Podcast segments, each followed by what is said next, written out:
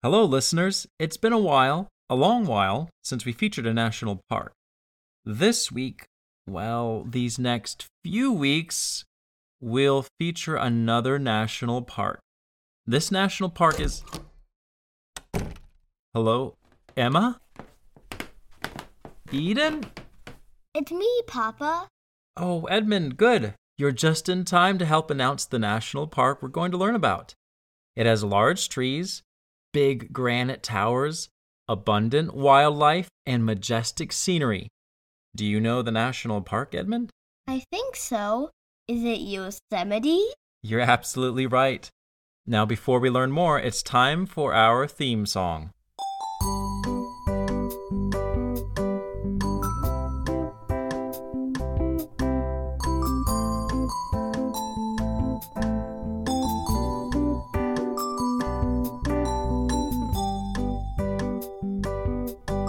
Edmund, there is so much about this national park that I think we need to break it up into multiple parts. I think so. So, for this first part, we'll learn about its history and landforms. For the second part, we'll learn about the living organisms in the park, both plants and animals. Then, for the third part, we'll share some stories from Yosemite. So, for this first episode, I found that to really enjoy a place more fully, it helps to learn some of the history about the place. According to History.com, Native Americans were the main residents of the Yosemite Valley until the 1849 gold rush, which brought thousands of miners and settlers to the area. It was called a gold rush because people rushed from the populated East United States to the mostly unpopulated West. This rush brought damage to the area. So in 1864, to prevent more damage, President Abraham Lincoln declared Yosemite Valley and the Mariposa Grove of giant sequoias a public trust of California. This was the first time that the U.S. government started to protect any land for the public enjoyment. And it laid the foundation for the national park system that we enjoy today. When I think of national parks, I tend to think of Theodore Roosevelt, but it was Abraham Lincoln who was first to set aside land to be protected. Yet another reason to love the already loved president. So, 25 years later, in 1889, John Muir discovered that the land around Yosemite Valley was being destroyed by sheep grazing. On October 1 of the following year, Congress set aside over 1,500 square miles of land. That's about the size of Rhode Island for what would become Yosemite National Park. There's a fairly famous picture of John Muir standing with President Theodore Roosevelt high on a cliff with Yosemite Valley in the background. There was another famous photographer who lived in Yosemite taking many pictures of it. His name was Ansel Adams, perhaps the most famous landscape photographer of his time. Abraham Lincoln, Theodore Roosevelt, John Muir, Ansel Adams, so it's fair to say that there are some big name naturalists and conservationists associated with Yosemite National Park, perhaps more than any other place in the world. A naturalist is someone who spends time learning and studying in the natural world. A conservationist is someone who tries to protect or conserve the natural world. Naturalists and conservationists are similar.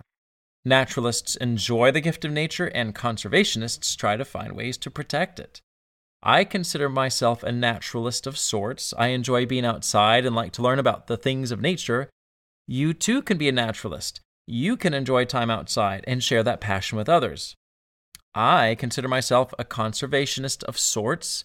I pick up trash when I see it, and I try to teach my children at home and the students at school simple ways to take care of their environment. You too can be a conservationist. You can help keep the environment around you clean and teach others to do the same. Back to Yosemite. Yosemite is filled with huge, and I mean huge, rocks the size of mountains. That rock is called granite. If you look at pictures, you can see U shaped valleys with sometimes jagged peaks around. That is some solid evidence for glaciers in the region at one point. Lots of glaciers, actually, and ice fields. You may wonder what is a glacier? A glacier is basically a very slow moving river of ice. A glacier can be hundreds or even thousands of feet thick and be so unstoppable that it grinds and carves out huge sections of mountains as it flows downhill. The rate of flow for a glacier can't be seen. It may only be a few inches or a few feet a year, so it's not like an avalanche. An avalanche is quick and dangerous to humans, but basically leaves the mountain untouched. A glacier is similar, but it is much thicker, heavier, and leaves sections of the mountain gouged out. After time, snow and ice from the glacier eventually melt if the atmosphere warms up. Papa, I want to know something. If glaciers went away, then how do we know they were even there in the first place? That's an excellent question. Here's a little example from my backyard. I walked outside and into my yard.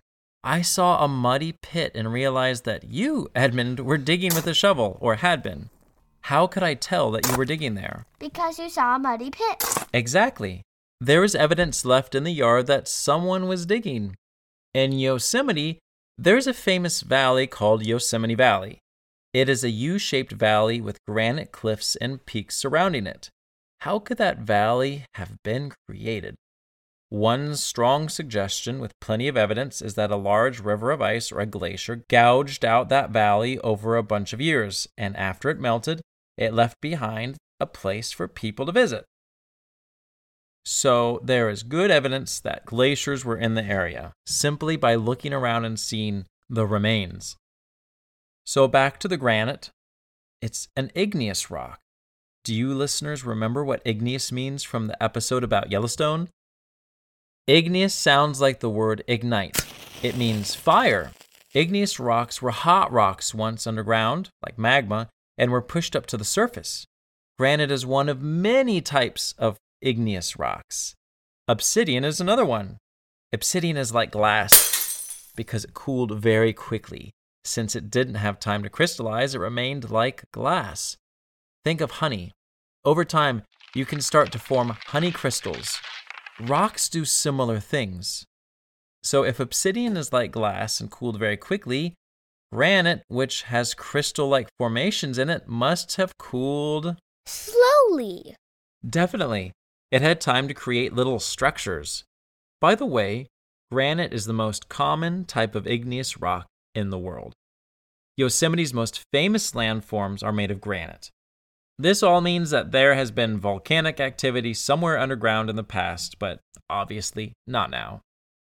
Anyway, Yosemite's most famous landforms are Pothole Dome, Fairview Dome, Lambert Dome, Cathedral Peak, and the most famous by far are El Capitan and Half Dome.